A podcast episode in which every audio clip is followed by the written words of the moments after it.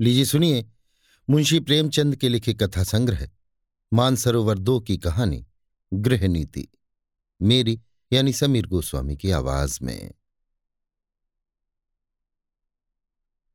जब माँ बेटे से बहू की शिकायतों का दफ्तर खोल देती है और ये सिलसिला किसी तरह खत्म होते नज़र नहीं आता तो बेटा उगता जाता है और दिन भर की थकान के कारण कुछ झुंझलाकर माँ से कहता है तो आखिर तुम मुझसे क्या करने को कहती हो अम्मा?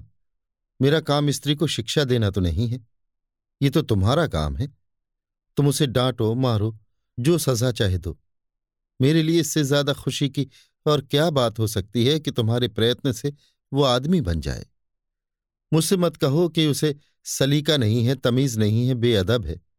उसे डांटकर सिखाओ। माँ, वाह, मुँह से बात निकालने नहीं देती। डांटू तो मुझे ही नौच खाए। उसके सामने अपनी आबरू बचाती फिरती हूँ कि किसी के मुँह पर मुझे कोई अनुचित शब्द न कह बैठे। बेटा तो फिर इसमें मेरी क्या खता है? मैं तो उसे सिखा नहीं देता कि तुमसे बेअदबी करे। माँ तो और कौन सिखाता है? बेटा, तुम तो अंधेर करती हो अम्मा। माँ, अंधेर नहीं करती, सत्य कहती हूँ। तुम्हारी ही शह पाकर उसका दिमाग बढ़ गया है। जब वो तुम्हारे पास आकर टसवे बहाने लगती है तो कभी तुमने उसे डांटा? कभी समझाया कि तुझे अम्मा का अदब करना चाहिए? तो खुद उसके गुलाम हो गए हो। वो भी समझती है मेरा पति कमाता है, फिर मैं क्यों ना रानी बनूं? क्यों किसी से दबूं? मर्द जब तक शहना दे, औरत का इतना गुर्दा हो ही नहीं सकता। बेटा तो क्या मैं उससे कह दूँ कि मैं कुछ नहीं कमाता, बिल्कुल निखट्टू हूँ? क्या तुम समझती हो, तब वो मुझे जलील ना समझेगी? हर एक पुरुष चाहता है कि उसकी स्त्री उसे कमाओ योग्य तेजस्वी समझे और सामान्यतः वो जितना है उससे बढ़कर अपने को दिखाता है। मैंने कभी नादानी नहीं की, कभी स्त्री के सामने डींग नहीं मारी, लेकिन स्त्री की दृष्टि में अपना सम्मान खोना तो कोई भी ना चाहेगा। माँ, तुम कान लगाकर और ध्यान देकर और मीठी मुस्कुराहट के साथ उसकी बात सुनोगे तो वो क्यों ना शेर होगी? तुम खुद चाहते हो कि स्त्री के हाथों मेरा अपमान कराओ। मालूम नहीं मेरे किन पापों का तुम मुझे ये दंड दे रहे हो। किन अरमानों से कैसे कैसे कष्ट झेल कर मैंने तुम्हें पाला? खुद नहीं पहना, तुम्हें पहनाया। खुद नहीं खाया, तुम्हें खिलाया। मेरे लिए तुम उस मरने वाली की निशानी थे और मेरी सारी अभिलाषाओं के केंद्र। तुम्हारी शिक्षा पर मैंने अपने हज़ारों के आभूषण होम कर दिए। विधवा के पास दूसरी कौन सी निधि थी? इसका तुम मुझे ये पुरस्कार दे रहे हो। बेटा मेरी समझ में नहीं आता है कि आप मुझसे क्या चाहते हैं। आपके उपकारों को मैं कब मेट सकता हूँ? आपने मुझे केवल शिक्षा नहीं दिलाई, मुझे जीवन दान दिया मेरी सृष्टि की। अपने गहने ही होम नहीं किया, अपना रक्त तक पिलाया। अगर मैं सौ बार अवतार लूँ तो भी इसका बदला नहीं चुका सकता। मैं अपनी जान में आपकी इच्छा के विरुद्ध कोई काम नहीं करता। यथासाध्य आपकी सेवा में कोई बात उठा नहीं रखता। जो कुछ पाता हूँ लाकर आपके हाथों पर रख देता हूँ और आप मुझसे क्या चाहते हैं? और मैं कर ही क्या सकता हूँ? ईश्वर ने हमें और आपको और सारे संसार को पैदा किया। उसका हम उसे क्या बदला दे सकते? उसका नाम भी तो नहीं लेते, उसका यश भी तो नहीं गाते। इससे क्या उसके उपकारों का भार कुछ कम हो जाता है? माँ के बलिदानों का प्रतिशोध कोई बेटा नहीं कर सकता, चाहे वो भूमंडल का स्वामी ही क्यों ना हो। ज़्यादा से ज़्यादा मैं आपकी दिलजोई ही तो कर सकता हूँ। और मुझे याद नहीं आता कि मैंने कभी आपको असंतुष्ट किया हो। माँ, तुम मेरी दिलजोई करते हो। तुम्हारे घर में मैं इस तरह रहती हूँ जैसे कोई लौंडी। तुम्हारी बीबी कभी मेरी बात भी नहीं पूछती। मैं भी कभी बहू थी रात को घंटे भर सास की देह दबाकर, उनके सिर में तेल डालकर, उन्हें दूध पिलाकर तब बिस्तर पर जाती थी। तुम्हारी स्त्री नौ बजे अपनी किताबें लेकर अपनी सहंची में जा बैठती है। दोनों खिड़कियाँ खोल लेती है और मज़े से हवा खाती है। मैं मरूं या जीऊं, उससे मतलब नहीं।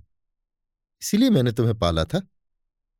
बेटा, तुमने मुझे पाला था तो ये सारी सेवा मुझसे लेनी चाहिए थी, मगर तुमने मुझसे कभी नहीं कहा। मेरे अन्य मित्र भी हैं, उनमें भी मैं किसी को माँ की देह में मुक्कियाँ लगाते नहीं देखता। आप मेरे कर्तव्य का भार मेरी स्त्री पर क्यों डालती हैं? यूँ अगर वो आपकी सेवा करे तो मुझसे ज़्यादा प्रसन्न और कोई ना होगा। मेरी आँखों में उसकी इज़्ज़त दूनी हो जाएगी। शायद उससे और ज़्यादा प्रेम करने लगूं। लेकिन अगर वो आपकी सेवा नहीं करती तो आपको उससे अप्रसन्न होने का कोई कारण नहीं है। शायद उसकी जगह मैं होता तो मैं भी ऐसा ही करता। सास मुझे अपनी लड़की की तरह प्यार करती तो मैं भी उसके तलुए सहलाता। इसलिए नहीं कि वो मेरे पति की माँ होती, बल्कि इसलिए कि वो मुझसे मात्रवत स्नेह करती। मगर मुझे खुद ये बुरा लगता है कि बहु सास के पाँव दबाए। कुछ दिन पहले स्त्रियाँ पति के पाँव दबाती थी। आज भी उस प्रथा का लोप नहीं हुआ है। लेकिन मेरी पत्नी मेरे पाँव दबाए तो मुझे गिलानी होगी। मैं उससे कोई ऐसी खिदमत नहीं लेना चाहता जो मैं उसकी भी ना कर सकूँ। ये रस्म उस जमाने की यादगार है जब स्त्री पति की लौंडी समझी जाती थी। अब पत्नी और पति दोनों बराबर हैं। कम से कम मैं ऐसा ही समझता हूँ।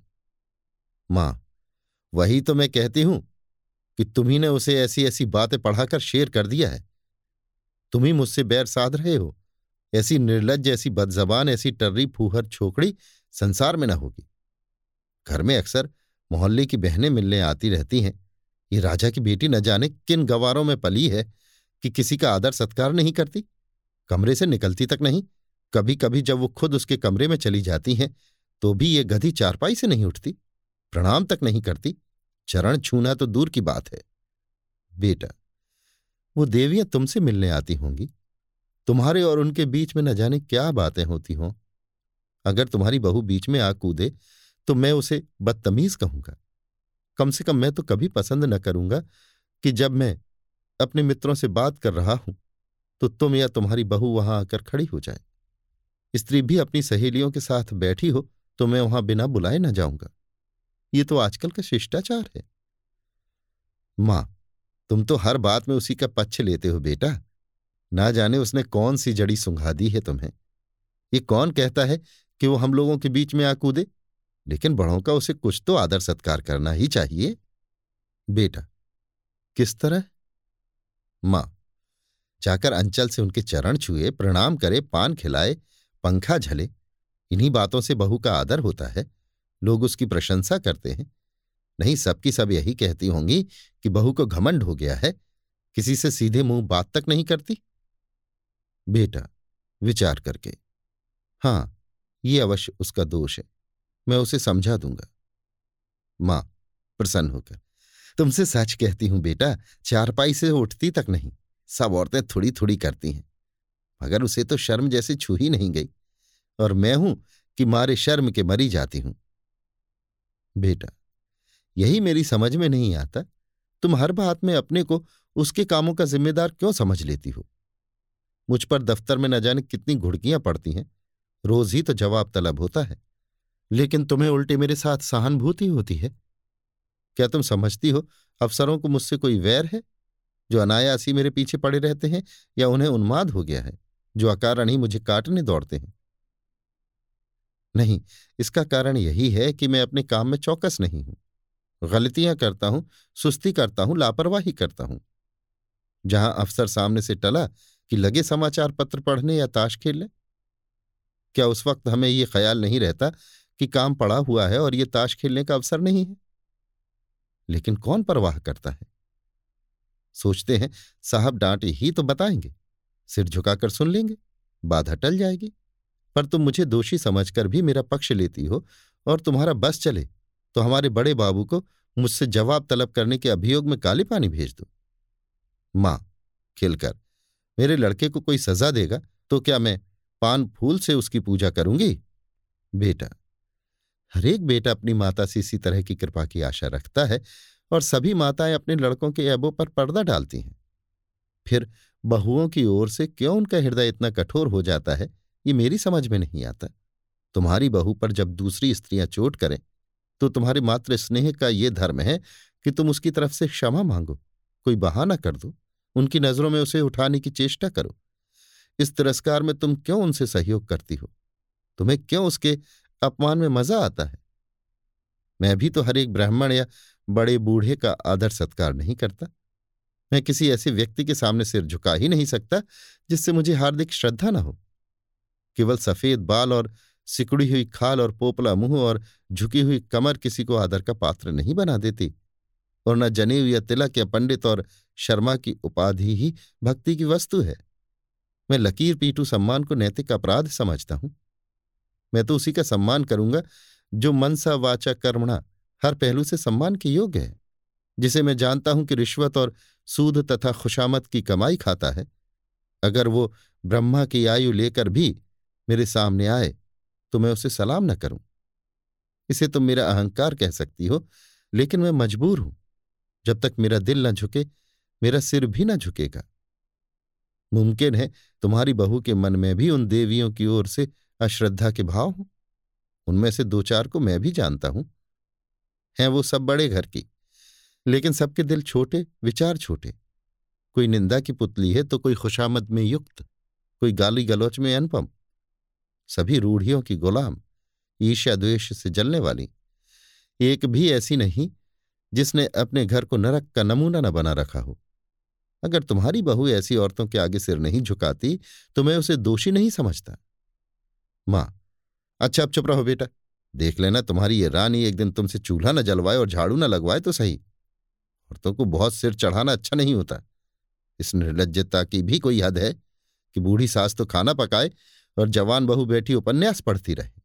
बेटा, बेशक ये बुरी बात है और मैं हरगिज नहीं चाहता कि तुम खाना पकाओ और वो उपन्यास पढ़े। चाहे वो उपन्यास प्रेमचंद ही के क्यों ना हो। लेकिन ये भी तो देखना होगा कि उसने अपने घर कभी खाना नहीं पकाया। वहाँ रसोईया महाराज हैं। और जब चूल्हे के सामने जाने से उसके सिर में दर्द होने लगता है तो उसे खाना पकाने के लिए मजबूर करना, उस पर अत्याचार करना है।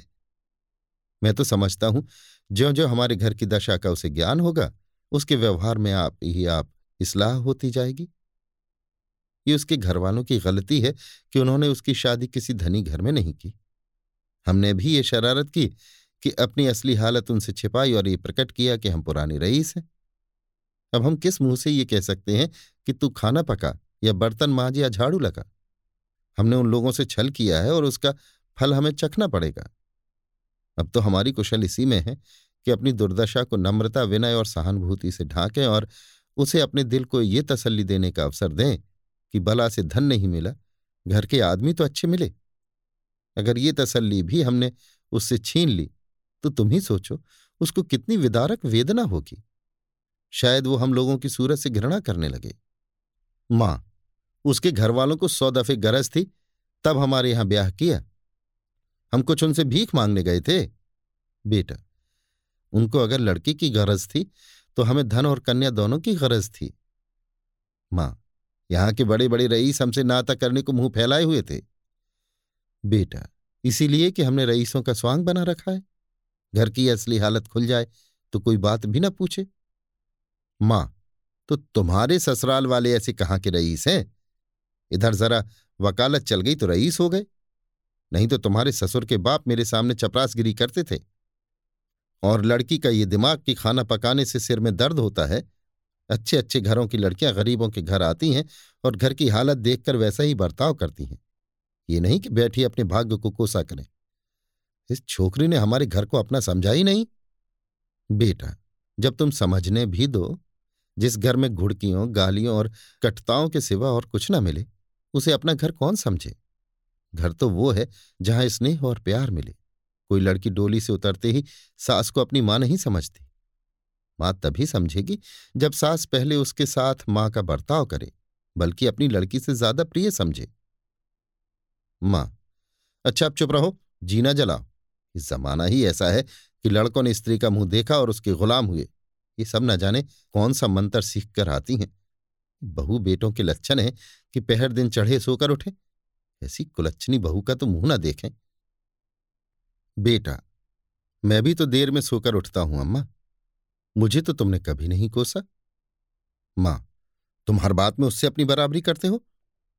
बेटा, ये उसके साथ घोर अन्याय है, क्योंकि जब तक वो इस घर को अपना नहीं समझती, तब तक उसकी हैसियत मेहमान की है।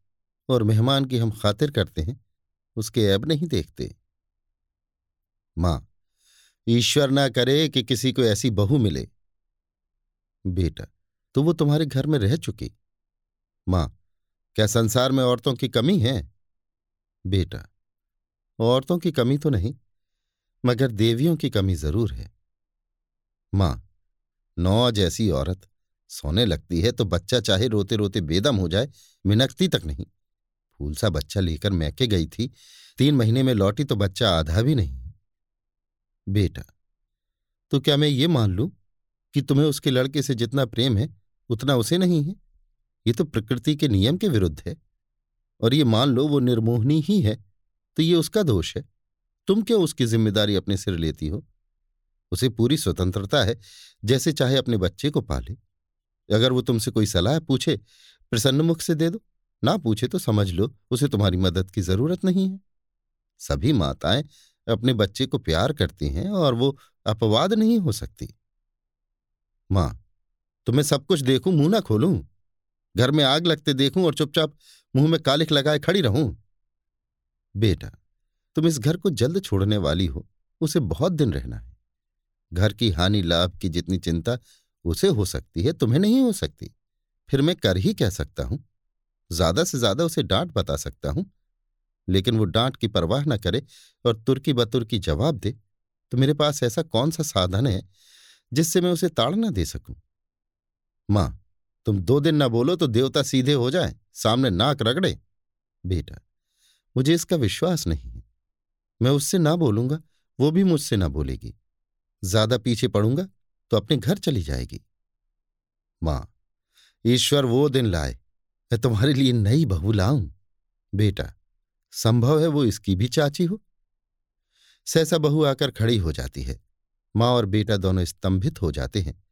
मानो कोई बम गोला आ गिरा हो। रूपवती, नाजुक मिजाज, गर्वीली रमणी है, जो मानो शासन करने के लिए ही बनी है। कपोल तमतमाए हुए हैं, पर अधरों पर विष भरी मुस्कान है और आँखों में व्यंग मिला परिहास। माँ अपनी झेप मिटाकर। तुम्हें कौन बुलाने गया था?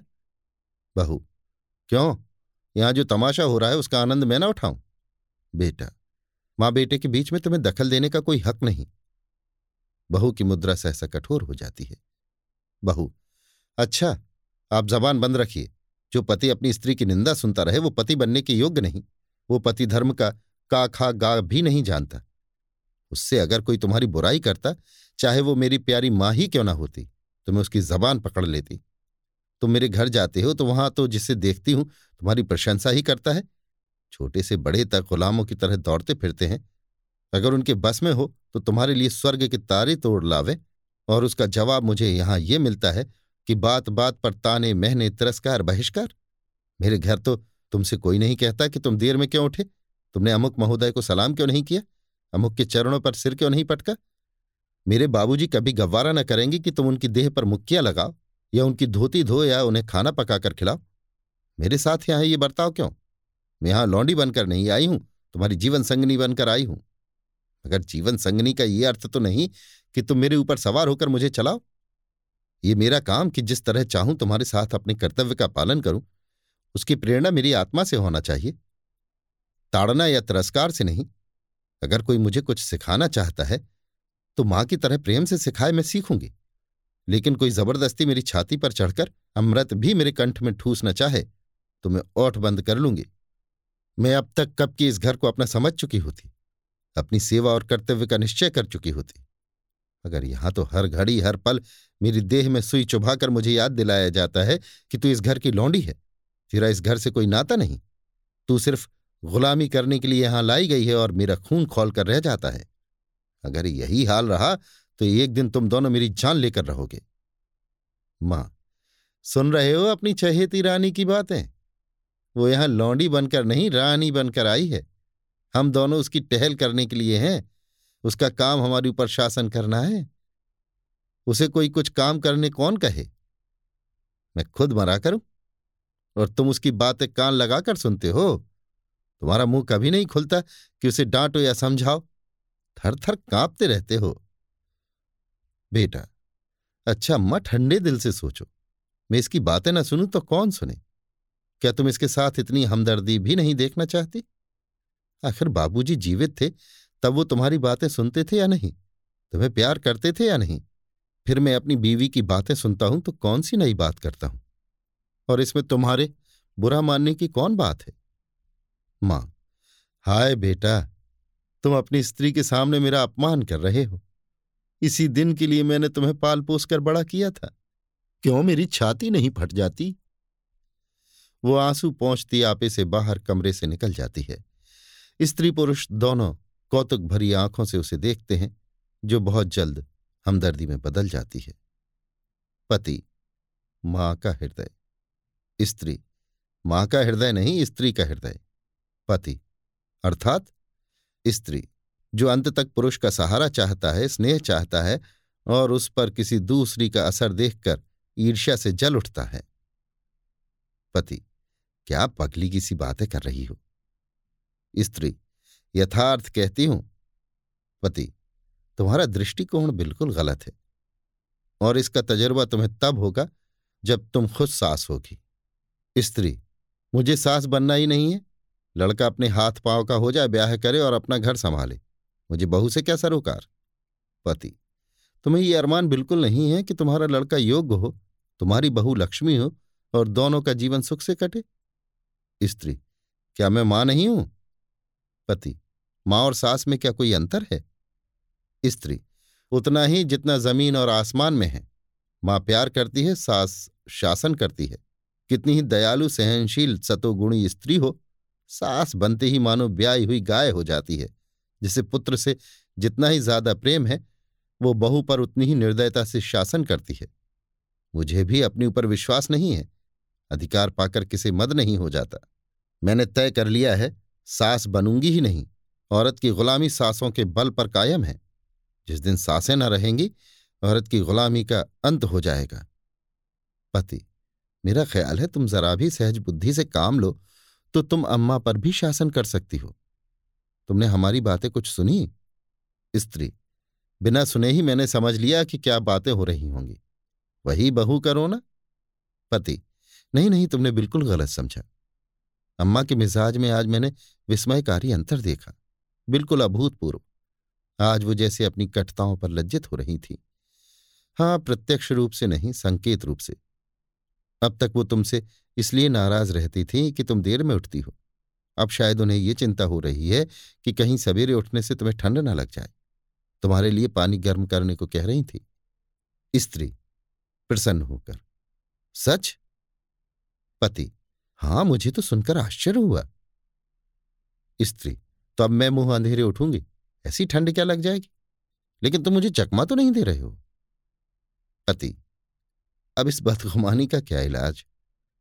आदमी को कभी कभी अपने अन्याय पर खेत तो होता ही है। स्त्री, तुम्हारे मुँह में घी शक्कर। अब मैं गजरदम उठूँगी। वो बेचारी मेरे लिए क्यों गर्म पानी करेंगी? मैं खुद गर्म कर लूँगी। आदमी करना चाहे तो क्या नहीं कर सकता? पति, मुझे उनकी बात सुनकर ऐसा लगता था जैसे किसी देवी आदेश ने उनकी आत्मा को जगा दिया हो। तुम्हारे अलहड़पन और चपलता पर कितना भन्नाती हैं। चाहती हैं कि घर में कोई बड़ी बूढ़ी आ जाए तो तुम उसके चरण छुओ। लेकिन शायद अब उन्हें मालूम होने लगा है कि इस उम्र में सभी थोड़े बहुत अलहड़ होते हैं। शायद उन्हें अपनी जवानी याद आ रही है। कहती थी, यही तो शौक सिंगार पहनने, ओढ़ने, खाने, खेलने के दिन थे। बूढ़ियों का तो दिन भर तांता लगा रहता है। कोई कहाँ तक उनके चरण छुए और क्यों छुए? ऐसी कहाँ की बड़ी देवियाँ हैं? स्त्री, मुझे तो हर्षोन्माद हुआ चाहता है। पति मुझे तो विश्वास ही ना आता था। स्वप्न देखने का संदेह हो रहा था। स्त्री, अब आई है राह पर। पति, कोई देवी प्रेरणा समझो। स्त्री, मैं कल से ठेठ बहू बन जाऊँगी। किसी को खबर भी ना होगी कि कब अपना मेकअप करती हूँ। सिनेमा के लिए भी सप्ताह में एक दिन काफ़ी है। बुढ़ियों के पाँव छू लेने में क्या हरज है? वो देवियाँ ना सही, चुड़ैले सही। मुझे आशीर्वाद तो देंगी, मेरा गुण तो गाएँगी पति, सिनेमा का तो उन्होंने नाम भी नहीं लिया। स्त्री, तुमको जो इसका शौक है, अब तुम्हें भी न जाने दूँगी। पति, लेकिन सोचो तुमने कितनी ऊँची शिक्षा पाई है किस कुल की हो, इन खूसट बुढ़ियों के पाँव पर सिर रखना तुम्हें बिल्कुल शोभा न देगा। स्त्री तो क्या ऊँची शिक्षा की ये मानी है कि हम दूसरों को नीचा समझे? बुढ़े कितने ही मूर्ख हों, लेकिन दुनिया का तजर्बा तो रखते हैं। कुल की प्रतिष्ठा भी नम्रता और सद्व्यवहार से होती है हेकड़ी और रुखाई से नहीं। पति, मुझे तो यही ताज्जुब होता है कि इतनी जल्दी इनकी काया पलट कैसे हो गई? अब इन्हें बहुओं का सास के पाँव दबाना या उनकी साड़ी धोना या उनकी देह में मुक्कियाँ लगाना बुरा लगने लगा है। कहती थी, बहू कोई लौंडी थोड़ी ही है कि बैठी सास का पाँव दबाए? स्त्री, मेरी कसम? पति हाची सच कहता हूँ। और तो और। अब वो तुम्हें खाना भी न पकाने देंगी। कहती थी, जब बहू के सिर में दर्द होता है तो क्यों से सताया जाए? कोई महाराज रख लो। स्त्री, फूली न समाकर। मैं तो आकाश में उड़ी जा रही हूँ। ऐसी सास के तो चरण धो धो कर पिए मगर तुमने पूछा नहीं, अब तक तुम क्यों उसे मार मार कर हकीम बनाने पर तुली रहती थी? पति, पूछा क्यों नहीं? भला मैं छोड़ने वाला था? बोली, मैं अच्छी हो गई थी। मैंने हमेशा खाना पकाया है। फिर वो क्यों ना पकाए? लेकिन अब उनकी समझ में आया है कि वो निर्धन बाप की बेटी थी, तुम संपन्न कुल की कन्या हो। स्त्री, अम्मा जी का दिल साफ़ है, पति, लेकिन तुमको उनकी पुरानी आदतों का तो ध्यान रखना ही होगा। स्त्री, इसे मैं क्षमा के योग्य समझती हूँ। जिस जलवायु में हम पलते हैं, उसे एक बारगी नहीं बदल सकते। जिन रूढ़ियों और परंपराओं में उनका जीवन बीता है, उन्हें तुरंत त्याग देना उनके लिए कठिन है। वो क्या, कोई भी नहीं छोड़ सकता? वो तो फिर भी उदार हैं। तुम अभी महाराज मत रखो। खामो खां जेर बार क्यों होगे? जब तरक्की हो जाए तो महाराज रख लेना। अभी मैं खुद पका लिया करूँगी। तीन चार प्राणियों का खाना ही क्या? मेरी जात से कुछ तो अम्मा को आराम मिले। मैं जानती हूँ सब कुछ, लेकिन कोई रौब जमाना चाहे तो मुझसे बुरा कोई नहीं। पति, मगर ये तो मुझे बुरा लगेगा कि तुम रात को अम्मा के पाँव दबाने बैठो। स्त्री, बुरा लगने की कौन बात है? जब उन्हें मेरा इतना ख्याल है तो मुझे भी उनका लिहाज करना ही चाहिए। जिस दिन मैं उनके पाँव दबाने बैठूँगी, वो मुझ पर प्राण देने लगेंगी। आखिर बहू बेटे का कुछ सुख उन्हें भी तो हो। बड़ों की सेवा करने में हेठी नहीं होती। बुरा जब लगता है जब वो शासन करते हैं। और अम्मा मुझसे पाँव दबवाएँगी थोड़ी सेहत का यश मिलेगा। पति, अब तो अम्मा को तुम्हारी फिजूल खर्ची भी बुरी नहीं लगती। कहती थी, रुपए पैसे बहू के हाथ में दे दिया करो। स्त्री चिढ़कर तो नहीं कहती थी। पति, नहीं नहीं, प्रेम से कह रही थी। उन्हें अब भय हो रहा है कि उनके हाथ में पैसे रहने से तुम्हें असुविधा होती होगी। तुम बार बार उनसे मांगते लजाती भी होगी और डरती भी होगी, और तुम्हें अपनी जरूरतों को रोकना पड़ता होगा। स्त्री, ना भैया, मैं ये जंजाल अपने सिर न लूँगी। तुम्हारी थोड़ी सी तो आमदनी है, कहीं जल्दी से खर्च हो जाए तो महीना कटना मुश्किल हो जाए। थोड़े में निर्वाह करने की विद्या उन्हीं को आती है। मेरी ऐसी जरूरतें ही क्या है? मैं तो केवल अम्मा जी को चढ़ाने के लिए उनसे बार बार रुपए मांगती थी। मेरे पास तो खुद सौ पचास रुपये पड़े रहते हैं। बाबूजी का पत्र आता है तो उसमें दस बीस के नोट ज़रूर होते हैं। लेकिन अब मुझे हाथ रोकना पड़ेगा। आखिर बाबूजी कब तक देते चले जाएँगे और ये कौन सी अच्छी बात है कि मैं हमेशा उन पर टैक्स लगाती रहूँ? पति, देख लेना अम्मा अब तुम्हें कितना प्यार करती हैं। स्त्री, तुम भी देख लेना मैं उनकी कितनी सेवा करती हूँ। पति, मगर शुरू तो उन्हीं ने किया। स्त्री, केवल विचार में, व्यवहार में आरंभ मेरी ही ओर से होगा। भोजन पकाने का समय आ गया, चलती हूँ। आज कोई खास चीज़ तो ना खाओगे। पति, तुम्हारे हाथों की रूखी रोटियाँ अभी पकवान का मज़ा देंगी। स्त्री, अब तुम नटखटी करने लगे। अभी आप सुन रहे थे मुंशी प्रेमचंद के लिखे कथा संग्रह मानसरोवर दो की कहानी। गृह नीति मेरी यानी समीर गोस्वामी की आवाज़ में।